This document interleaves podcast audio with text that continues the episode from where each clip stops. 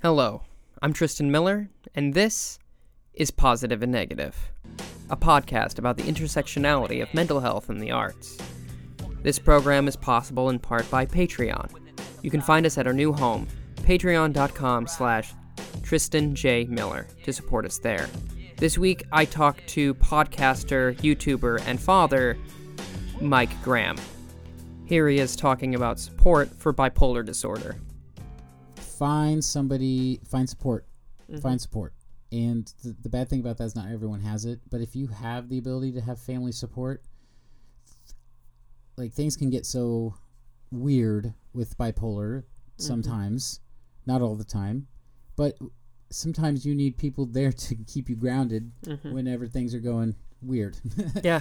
so I would say, if, yeah, find support. You know, confide in someone. Uh, you're going to be surprised when people say they understand you. If you're in New York City or plan to be, I'm currently working on a show called Manic Impressive about my experience with bipolar disorder. It's every first Wednesday of the month at Artifix Entertainment in Queens in the Misfit Hive Theater. All right, let's get to the interview.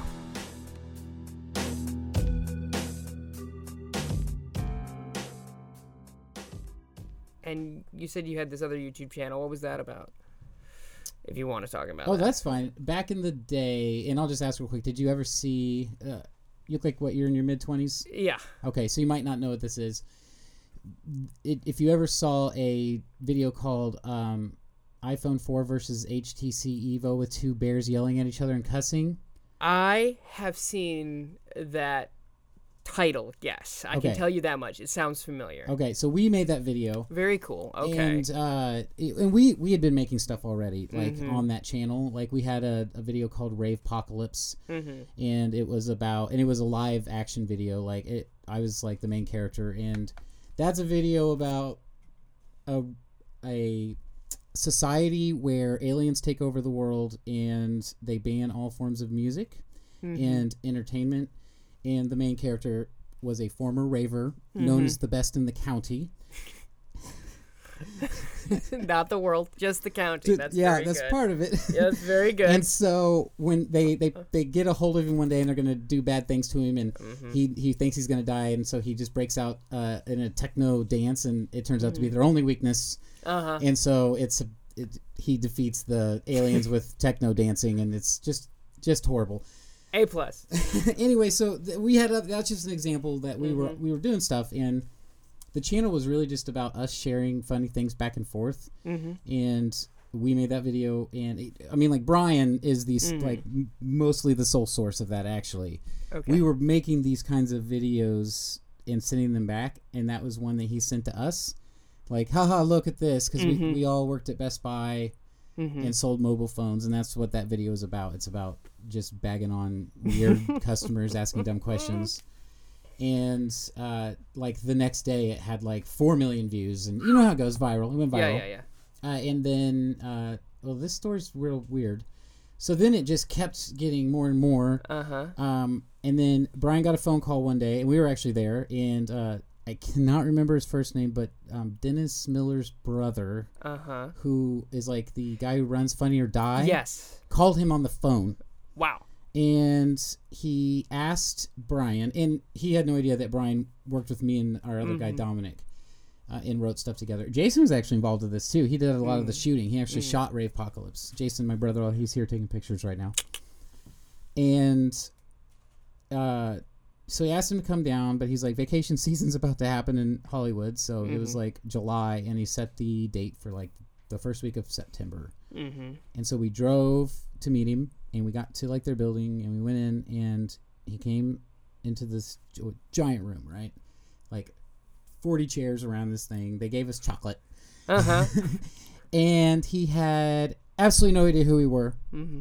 or did not remember calling us. Uh, did not remember setting up a date to meet us, and Uh-huh. it was actually really heartbreaking and a lot of hurt feelings on our parts. I bet. Like yeah. we brought that- pitches and all sorts of things. We had like a Uh-huh. few show ideas and that kind of thing. Yeah. And like we thought he took us seriously as writers because that's Mm-hmm. that's what that sh- that channel is about was like writing. Yeah. Um, and or at least took Brian seriously, I should Yeah. say, as a writer, because he was he's definitely the main drive there. Mhm. But uh, so that yeah, that's the story of that. And then we, we basically kind of stopped after we well, we got signed by this agency Mhm. in Canada Okay. and to write sitcom pitches. Cool. And so we did that for a year, Uh huh. and I mean it went absolutely nowhere, and they fired us. I mean nothing. I don't even know if they like they told us that they had it on a couple desks, and then they said that some station in Brazil was like Uh-huh. interested in it. And uh, no, nothing ever. It was absolutely Okay. Just nothing, Absolutely nothing. but a ton of fun. So yeah. Um. Did you go to school for writing? Did you or no? No, no. Um, everything I do is just I'm yeah, just weird and Sure. I uh, suppose like uh, I've always been just driven to. Uh, I guess it's more about entertaining. mm-hmm. I've always been driven to entertain. So Yeah. when I was eight years old, I started my first group. Mm-hmm. We were called the A and M Groovy Group. I was serious. Sure. Like in my mind, I could make this a thing. uh huh. and we were lip syncing, you know, sugar, sugar, do, do, do. Yeah, yeah, yeah. Uh, and you know, then I like made comic books when I was like eleven, and then I, I actually I joined a band when I was 13 Mm-hmm. and I actually did that from when I was thirteen till I was twenty eight. Mm-hmm. And because I think I got kind of trapped in that world, which I, I loved music, I loved making music, the process of it, but it was I guess it's more been about entertaining. Mm-hmm. But I sort of stayed in that world because my first band was we were like a pop punk band back in the late 90s early 2000s Yeah. and we you know nothing big in by any means but we you know some local label signed us and it was like a big deal for me you know Mm-hmm. Of and course. so yeah and so i i guess i just always just you know oh it's, it's gonna happen you Yeah, know? yeah, yeah. just you know every every band that doesn't make it that thing yeah. Absolutely. Um. did that for a long time and And I just always made stuff, and when I would run into somebody new that was interested in doing anything with me, Mhm. I would do that, and it didn't matter what it was. So Yeah. Yeah. So what do you do now? Do you do the podcast, obviously, Mhm. and the That- show? okay, so I am out here in New York right now, Mm-hmm. and, and I just wanted to tell you because we're super excited about what's happening. So I'm a co-host of a podcast called Pop Psych 101. Mm-hmm. It is a I co-host with a therapist, so I have a therapist on the show. That's Ryan who interviewed you. Mm-hmm. Yeah. and me who has a mental illness or Mhm. diagnosis Mm-hmm. and we come at mental health from we both have to do it every day Mm-hmm. but for different reasons and then so what we do is we take mental health in like books movies and tv Mhm. and break down what they're showing us and whether it's accurate and what it, or then if it's not then we explain what it's like in real life Sure. what it really ends up being like it's like not a movie review thing we Mhm. use these pop culture references and we talk about it throughout the whole thing but we we use it as a diving board into the subject and so we talk about treatment and all these things the idea being to entertain while entertain while educate Mhm. educating uh, it's great it's su- it's a really good podcast and and we're doing a good job and we're actually I'm out here in New York right now because our podcast hosting company Yeah. invited us here to record at their headquarters, Mm-hmm. which is cool because they thought we were cool, and Mhm. so that's neat. And then, um, anyway, so it's just a cool podcast. If you guys think that's a neat idea, and you can, you don't even have to throw this in there, but if you do, it's No, it's, I will. it's poppsych101.com, and we're on every Mhm. podcast platform that you can find us at, and it's every Monday. And you know we do like we did Lars and the Real Girl Mhm. and Silver Linings Playbook, so we just do it all, and we talk about PTSD and bipolar disorder, and Mm-hmm. sometimes they can be fun. We just did Yeah. we just did a Halloween it episode about phobias that was fun. Yeah. But what do you do like outside of that as well?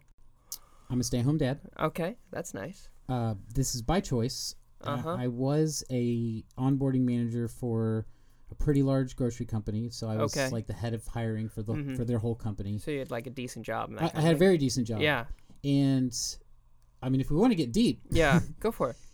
uh, so, uh, so I'm I'm bipolar. Yes. I'm, bi- it's actually I'm bipolar too, and also Mhm. major depressive. So I have major depressive disorder. Okay, so it's comorbid and stacked on top of each other. Absolutely, Cool. and Well, okay. which has also led to some extreme existentialism. Sure, that makes sense. Yeah. Yeah. And so, yeah, yeah, it does. And, you know, I was actually telling my brother in law Yeah. earlier today that we had, we were talking about this story, and this is last May. Mhm. I, I was going through. I was coming off a manic, and Yeah. going into the bad part. Yeah. And so being bipolar two, Mm-hmm. that's the more that's the worst part.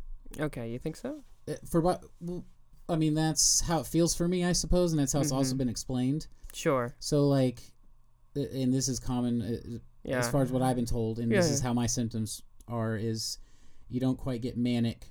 You get Mhm. instead of instead of getting hypermanic, you get hypomania. Yeah. So it's more of just energetic and Yeah. some people like especially me because i'm naturally like uh, people have always just they always think i'm in a great mood and all these things Mm-hmm. and so lot very of gregarious. right Yeah. and people don't notice if Yeah. i'm and, and i didn't notice for a long time Sure. looking back now i see all these weird things oh yeah, did. for sure.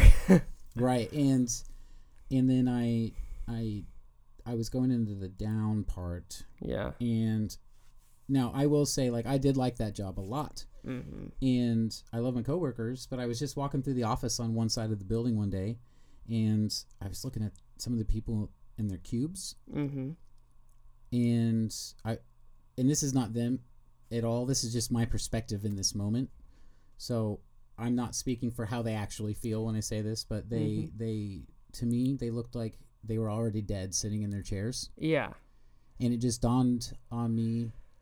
And I've always been aware of this, but Mm-hmm. how short our lives are. Yeah. and how there's there's no opportunity to do it the way you want to unless you do it. Yeah. I I cried Uh huh. And I went and packed my stuff and I left and I walked out. Mm-hmm. And that was the last time I had a job. Oh. So now I I drive Uber Mm-hmm. and I edit people's podcasts for extra cash Mm-hmm. and I make uh I make like promotional videos, these Very little cool. like Instagram, Facebook specific videos that Mhm. people like. They're pretty cheap, like hundred bucks a pop for thirty seconds. Mm-hmm. and I can make a pretty cool video that people will watch. Mm-hmm. And that's that's how I make ends meet. I just kind of wherever people will let me will pay me to do something. Yeah, that you're okay with doing. Yeah, Yeah, that yeah, makes yeah. sense. That absolutely. I've faced a lot of very similar feelings Right. being working in like the service industry and and now in retail where at a certain point you're like why am I here? What am I doing? None of this matters. We're all dying. We're all already Yes, dead. Yes. Oh, And that kind of it's stuff. so fast. Yeah, and it's just like it stacks on top of each other. You kind of go, whoa. Just ask the person what they want for dinner. Like that's all we're doing here right like now. they could be totally fine with all this. Oh, yeah. They don't care about what you're thinking. They want their steak or their burger. Yeah. hmm Yeah, absolutely. And um, so you're stay-at-home dad. You have kids then? yeah, I have two kids. I have a three-year-old Ben Mm-hmm. and a one-year-old Josephine, How is? who are amazing, by the way. Well, good. I'm glad. Um, And my, but my wife is better. She's number one.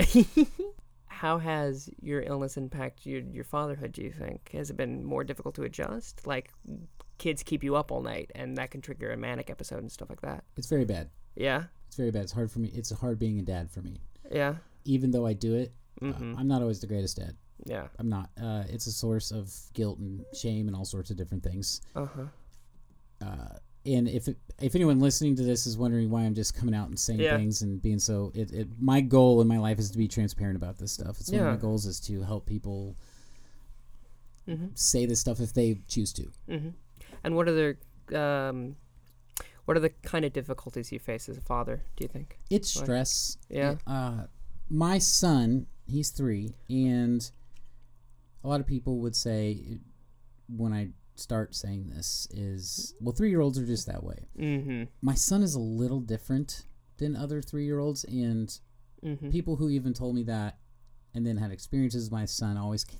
I've had people call me and go, "I see what you're saying now." Okay. He is relentless. Uh huh. Um, I can't explain him. He's a wonderful, kind, amazing kid. Mm-hmm. but he's relentless. So the day starts, Mm-hmm. and I'm I s- s- try to start off on a good foot, right?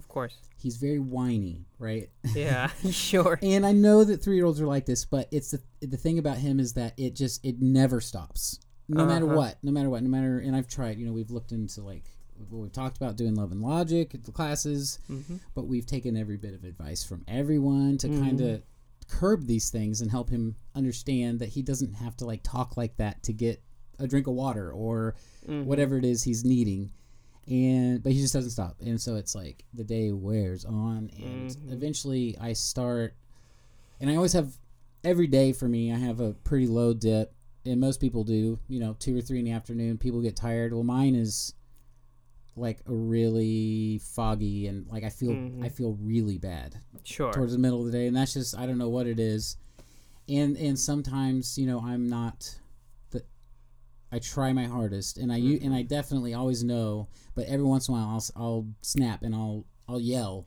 Uh huh. It's usually like a one or two word yell, but it's pretty from like the Mm-hmm. Yeah. chest, like it's Yeah. a, like a blood It- curdling like. Stop this! And then I, I always apologize. Like I know Mm-hmm. it sounds terrible, but I always tell him it's not his fault that I yelled. Mm-hmm. I always tell him that is me Mm-hmm. and not your fault. You did Yeah. nothing wrong, Yeah. and so that's kind of how that goes. Yeah, that is that must be very difficult. Specifically, wanting to do right by your son, but also like having a hard time managing your mood. hmm Yeah, that must be very difficult for you. Um, and I appreciate you being candid about that. Thank you. Yeah, Yeah. and That's Yeah. a hard thing to do because I think a lot of parents want to pretend they're the best parent they ever, or they're like they want to be certain seen. You know, they, they post the stuff on, the fa- and. I get that. I'm not even talking down. I'm glad you're Mhm. everyone's posting the fun stuff and not Yeah. the bad stuff. Yeah. Here's a 20 minute video of me yelling at my son. Ugh. yeah. Whew. But yeah, that absolutely makes sense that that would be aggravating um, because one of the symptoms of bipolar disorder is like a severe agitation a lot of the time. Yeah. And that must be very difficult for young children. And I, I've taught, I've never been a parent so far, but I have taught kids. And I do remember having that level of frustration and Mm-hmm. Right. having to excuse myself and have another teacher mind them and go, listen, Right. I need a moment so Mm-hmm. I don't snap, and that's it's hard. Mm-hmm. It's hard to manage one's mood. Um, how does your how, how's your relationship? How's your relationship with your wife? um, Ooh, can we do the rest of the episode like that? Oh, sure, if you want to. I mean, I suppose if you wanted to, but I think uh, the listeners at home would eventually just rip out their earbuds. yeah, yeah, I'm pressing stop. hmm How did she handle the news and that kind of stuff of that you're this way, or did she know from the moment you met? I told her basically as soon as I fell in love with her. Okay. And, uh, the dirty details. I told her Uh-huh. everything. And I've had a very rough go since I was like 19, and I've Mm. Yeah. had some pretty intense swings. I've been Sure. in, I've been in the hospital three times. Oh wow. Uh, well, excuse me, I've been inpatient twice, Mm-hmm. and I've been an intensive outpatient once. Mm-hmm. So meaning that you have to keep going back every day for like an Sure. extended period of time. And that's just that. Uh, and that's just those three things. sure. Th- th- and those those were actually like better than like some of the other crazy stuff that happened. But no, I was Yeah. Uh-huh. with her completely and told her, "Hey, you know, I'm a di- I'm diagnosed to have mental illness. You Yeah. know, like real full mental illness. Yeah, you know, not I'm just not, I'm bummed out sometimes. right, right. It's a it's a real thing, and Mhm. here's the symptoms. Yeah. hmm This will be a problem, Yeah. right? And how did she react? Oh, she was like, I don't care. Ugh. I have your back. That's incredible. To the point where, well, my wife and I met in Mhm. February Mm-hmm. of the year we met, Uh huh. and we moved in. In I told her I loved her at four weeks, Okay. or maybe even less. It might have been two. I can't Okay. remember. It was very quick. Yeah. I mean, it was it was love at first sight. Yeah. Like basically, I knew I could love her the day I met her, Sure. and then two weeks later, I was like, and I do now. yeah. sure. She's amazing. She Mhm. really is. Like everyone who meets her loves her. She's so she's amazing. Mm-hmm. And anyway, so uh yeah, she's definitely the the rock in the relationship. You know, she holds Mhm. everything together. Uh she right before we got married though. Well, well, well okay, so I love you at like 2 or 4 weeks. Moved in at 4 months. Mm-hmm. Proposed at 5 months. Okay. Married at a year and 3 months. Okay. And I mean, we haven't we this is the longest we've spent apart is like right now. oh wow. While I'm in New York, yeah. Wow. That sounds wonderful. Not that we haven't had our ups and downs. of course. For sure. yeah. Uh, especially when she was pregnant with our second kid. mm-hmm. uh, that was a very stressful period for us. But I was also going through an episode and had I didn't. I mean, I knew I was, but I didn't know how bad it was at the time. Understood. It's really difficult trying to do a self-diagnosis with that. Like, Mm-hmm. like how difficult am I to deal with right now? Right. Because the emotions seem reasonable to you, and and yeah, that must that sounds like it would be stressful as well.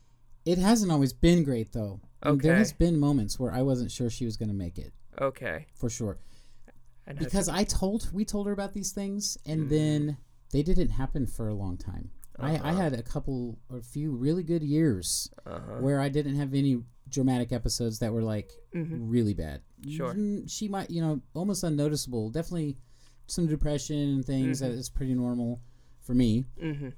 And then this year happened, Okay. and I've I've had, I mean, one of the, you know maybe t- maybe the top or or the second worst of my life this last six seven months, okay. and it's been very hard on her. Uh-huh. But she she doesn't waver. She's uh, she's in. That's the thing. She always just says, I, "I'm not going anywhere." uh-huh. So when I say that some, there's been times where I thought that she Mhm. wouldn't make it. That's never the truth. Mm-hmm. Like she's good, and she will always be there. That doesn't mean that this isn't very hard for her sometimes. Yes, I understand. Okay, I just wanted to Yeah. make it clear that I love her and she loves me both dearly, but it's not always awesome. And, and some of it, and now she's understanding, but some of it is my fault. Yeah, yeah, that uh, makes sense, and that seems like a healthy way to approach it. But what was it like in in the hospital? Jail?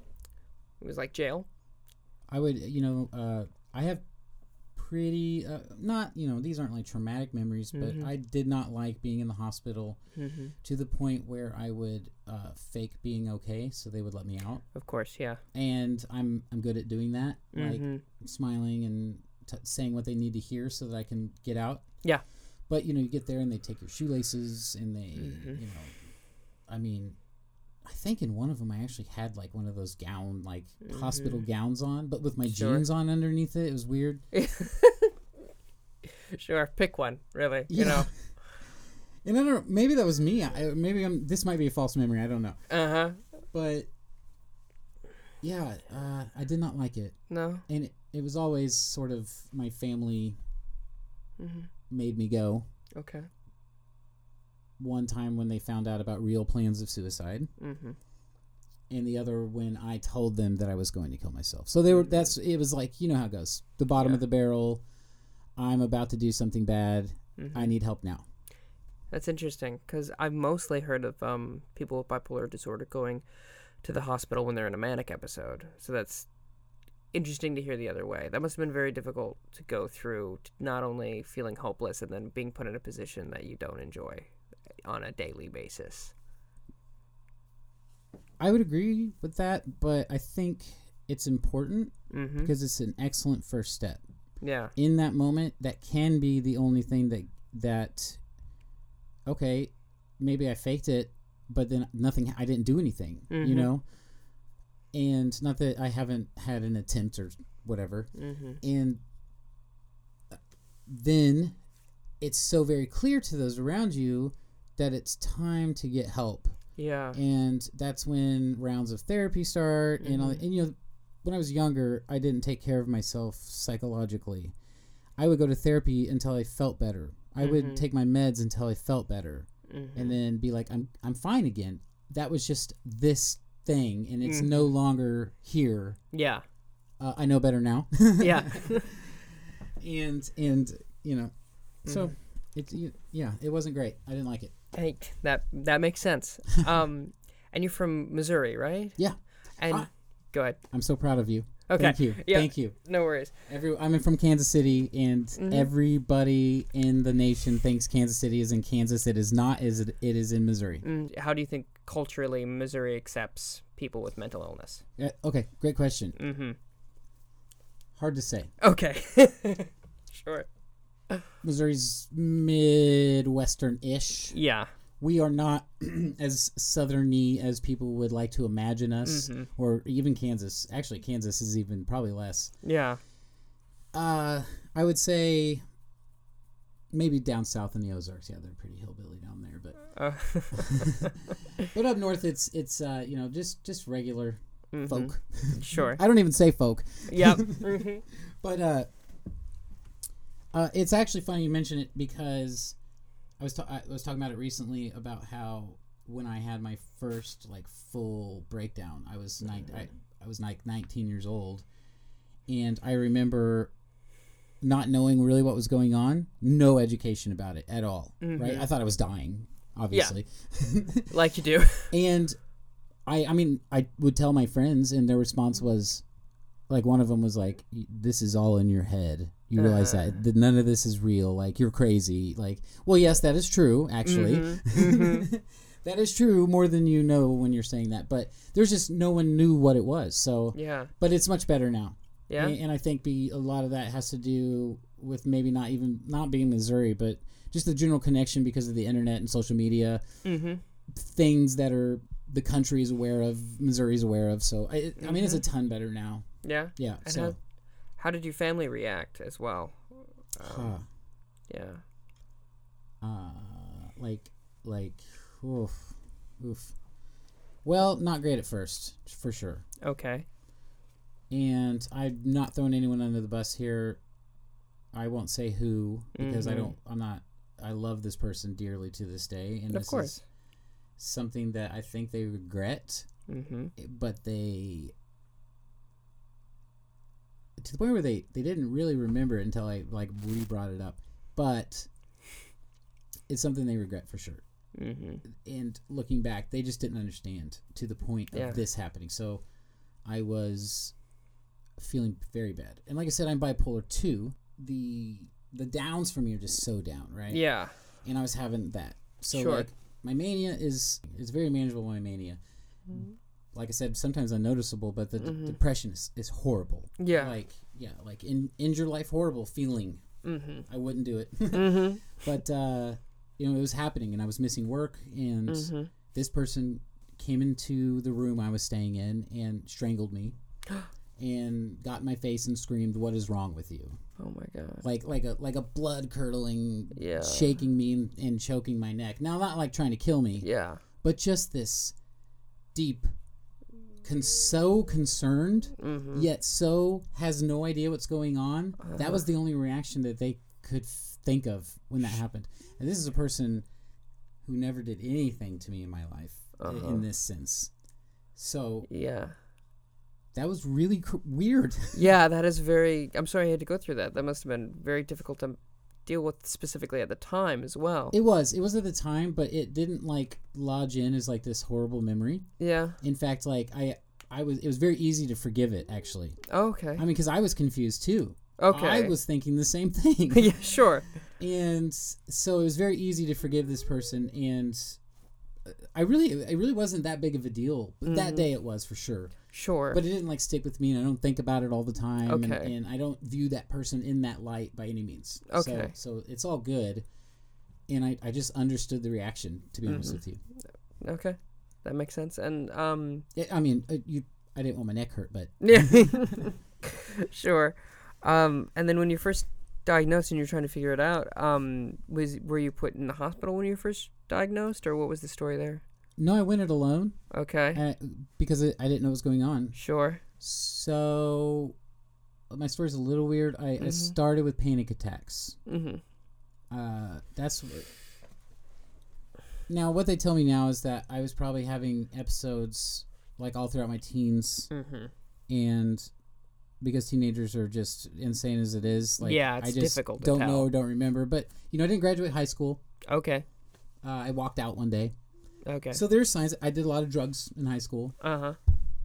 but you know, you look and you think because that's that was the thing to do, and Mhm, my friends were doing it, and I was in a you know I was in a rock band. Yeah. yeah. we were cool. No, it's not Yeah. cool. Uh, but it, but like the noticeable stuff where it was like so intense started around 19 years old and it was intense panic.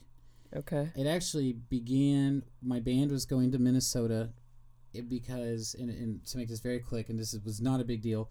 There was old Sony Records was making this offshoot label like an indie label and they were looking for super indie bands Mhm.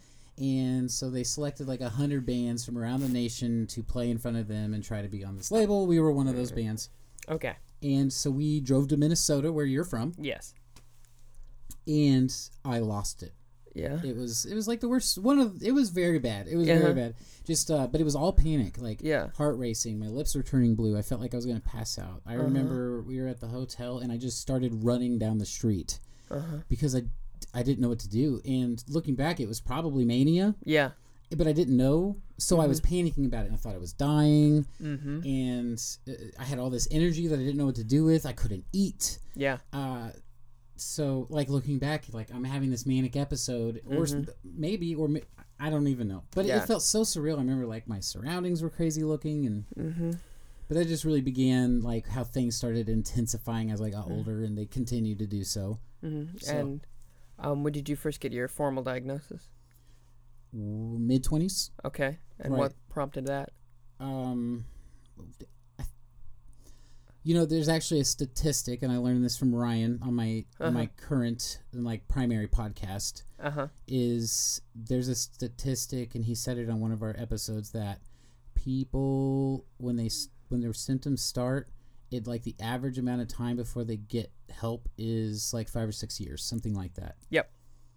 and so it it was just that probably same Mm-hmm. situation it just took that long to realize that it wasn't going away Understood. That makes sense. And so, did you just start with like therapy, or did you see a psychiatrist, or what's the deal? Psychiatrist took longer to get into, Mm-hmm. and I started with therapy Mm-hmm. and very intermittent, Mm. never consistent. Maybe for a few months. I always had problems with my therapists. I, I, but and, and I don't know if it was me or them, but I did see a couple. My family Mhm. would send me to religious counselors at the beginning, and Sure. you, first off, let me say I have no judgment on anyone's opinions or Mhm. beliefs. Like Yeah. I back every. If you say you believe in this or you don't believe in that, like I'm a supporter of both. I just Yeah. want to say that. But I am an atheist, Uh huh. and I did. Yeah, it was tough because I That that makes sense. when they're trying to you know go read the Bibles and tell me you know it just didn't work for me. Yeah. Yeah. So yeah, so intermittent therapy, but mostly my primary care doctor. I would Mhm. go to them and they would just give me SSRIs or antidepressants. Mm-hmm.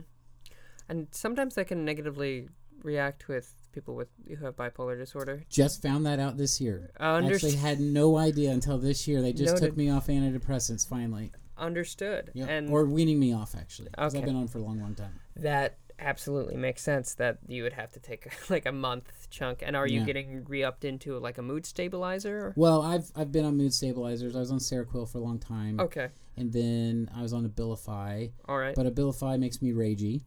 okay. Uh, That's like, no good. not in the like I'm having a bad episode, but just like I'm going to kill you. yeah, yeah, Like, constantly like yeah. definitely like medicine induced rage. Yeah. And but now I'm on. It's a new one, and I've only been on it for a couple of months, and it's worked better than any of the other ones. And it's Mm-hmm. because I don't have a lot of the negative like tired, like knock you out symptoms. Sure. But uh, it really seems to help, and it's called like lamotrigine. I can't remember what it's called. It's so Mm-hmm. Okay. Mm-hmm. new that I and I've read about it, but it's like one of these words is, I can't remember. Sure. well, they make them long on purpose. So purpose. yeah, so no, I've yeah. Mhm. That makes sense. You mentioned briefly that your use of like barbiturates and stuff. Do you think that exacerbated your condition? Oh yeah, Yeah. oh yeah. Would you think you were like self-medicating? Did you have any issues that way? Yeah. No, no, for sure. And even when I stopped doing so, like I, you know, it started with Mm. weed, Mm-hmm. and not that I think weed's a gateway drug or anything, but that's where mine started, and Yeah. you know, weed turned into cocaine, Mm-hmm. and cocaine turned into acid, Mm-hmm. and you know, or vice versa, whichever that order happened in. Sure. You know, and there's just like I would try anything, Mm-hmm. but I think I didn't really do a lot of this stuff a lot, except for sm- I smoked weed a lot, and then I started drinking. mm-hmm. But then I stopped smoking weed because it made me have panic attacks. That makes sense. And I had the same thing. I drank heavily throughout Mhm. most of my 20s Yeah. until I was about 28 years old. That And then and then I, I still drank you know, I still drank to get drunk for a long time. Mm-hmm. And I've actually only in the last couple of years like really slowed down to where it's more of a social thing than Mhm. anything. Like I, I like drinking. I still just like it like generally, Mhm. but it's very social. I'll do it at a party Mhm. and I've gotten to the point where and this did not used to be the case, but I can have just one. Good. So yeah, so Glad there was a lot that. of, and that's what my I have a psychologist, and Uh-huh. she says I was definitely self medicating for years. So That absolutely makes sense. Bipolar disorder is genetic mostly, from my understanding, and there's a switch that kind of lays dormant or it can get activated. And from my understanding, that like doing specifically hallucinogenics mm-hmm. can really just um, almost flips that switch so hard. Did agree. you find that when you were doing acid that it you would start like having more episodes like in a retrospective way. Like obviously during the time you didn't know what was going on, I'm sure. But like No, you know, I have such a poor memory. okay. Like I have a legitimately, and a lot of people say that, Yeah. and, and not that I don't believe any of them, but I, I have a very bad memory. Yeah. It's like I, I have my memory is so hazy from it- Mhm. my whole life. I currently I'm having a very short term memory problem, and so, um, it's uh, it's hard to remember. yeah. Sure, that makes sense. But I do know that I have told therapists and Mm-hmm. even primary care doctors that I think you know in the beginning I would say this is triggered by drugs. I said that a lot actually. Understood. Um I always said it was meth though because I tried meth once Mm-hmm. and I just thought it had to be that meth I tried, which I, I was never a meth person. I tried it one time, Mhm. and I don't do drugs anymore at all. I, I, there's that Robin Williams bit of like you can't do drugs when you're a father because he can't be like, oh, here's a little trick, Dad's gonna throw up on you this time, you know, that kind of thing. Um, but speaking of that, are That's so true. are you are you worried at all about your kids? Oh my god. Yeah. I have a lot of uh, guilt about even having kids, and I Mm-hmm. talk about it with my wife, and she always is just like tells me to shut up. Yeah. Oh, I'm really worried about my son. Mm-hmm. He's a lot like I was when I was a kid. Mm-hmm. So much energy, he doesn't know what to do with it, Yeah. and that was me. I remember I used to run into the hallways and just shake my body around as Yeah, much yeah, as yeah. I could. I'm sure a lot of a lot of guys or girls can relate to that when they're a kid Mm-hmm. because your energy is just like bounds. Yeah. Um, and he's that way. yeah. And he's so smart, and not that I'm smart, but he is so smart, and I just am worried that he's gonna have my problems. Yeah. But I mean, the good part about that is like you are now on the lookout for it and can Very help, true. s- help him sooner than That's what you Ryan were. says. Yeah. Yep. The- If you're if you are gonna have issues at all, and you Mm-hmm. do start getting help earlier, you actually he says you actually have a leg up on other people Yeah. as far as even just uh, be growing into an adult. You learn so much more that other kids don't get to learn until they've messed up. You know. Yeah. Right. Absolutely. Um, yeah, but I absolutely relate to that. I would, as a kid, when I was like, like very young, like two or three, I would be in my crib and I would just jump up and down for I think hours on end. And Sure. my parents were like, "This kid is nuts." And it's just funny they laughed Yeah. about it, And then but it's like I remember having this like it's like in your chest, just trying to escape your body. You don't know what to do with it. Yeah, I Mm-hmm. Yeah. remember it. And this is for a personal curiosity because of the way my insurance coverage works. Um, how has the process finding medication with a cr- primary care physician been? Depends on the one. Okay. So I've had a few over the Mhm. years, but I have had a. I, I as I've grown more mature, I suppose, which I'm not very. I'm definitely still a little kid, but as I've uh, attempted to prove to my wife that she should love me, Sure. um, you know, I've had the same primary care physician for like the last five years, and, and Mhm. to, you know, try to do stable things. but Yeah. before that, it was very up in the air. yeah. So I had a lot of doctors. It just depends on the one. Like my current one, he won't touch mental health with a ten foot pole, and he's just Uh-huh. honest about it. He's like, I didn't go to school for that. Like he would prescribe like an SSRI because he could Mhm. see it like in my medical history, and, Mhm. and he know and he could see my diagnosis. That was okay Mhm. with him. But like if I needed a mood stabilizer Mhm. or Xanax or Mhm. 'cause I used to take Xanax, which I refuse these days because it's the worst thing that they made for people Uh huh. in my opinion. And Understood. uh but before that, you know, there was other doctors that you could get whatever you wanted. Uh You know, and for me, in some of the times of my life, that was a bad thing because Yeah. I could talk them into giving me stuff I didn't need. You know, Yeah. so Noted. Okay. so it's been. It, I would say it's always been easy to get drugs, sure.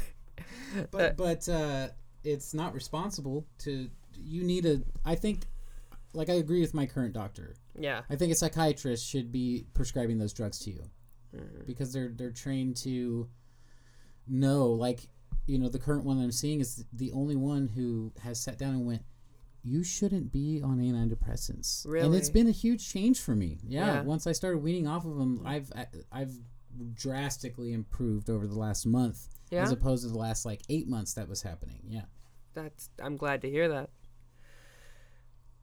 so yeah, Yeah, it's, I- it's getting better Yeah. Good. I'm glad. Um, things aren't always terrible. good. I'm glad that that's the case because that should be like that's hopefully Right. what happens as you get older. Um, but what would your you know like biggest piece of advice for someone who's facing uh, diagnosis of bipolar disorder be? Take your meds. Mhm. That's a huge one. But the bi- if I want to say biggest, I would say find somebody, find support, Mhm. find support. And the, the bad thing about that is not everyone has it. But if you have the ability to have family support, like things can get so weird with bipolar sometimes, not all the time, but sometimes you need people there to keep you grounded Mhm. whenever things are going weird. Yeah. So I would say, if, yeah, find support. You know, confide in someone.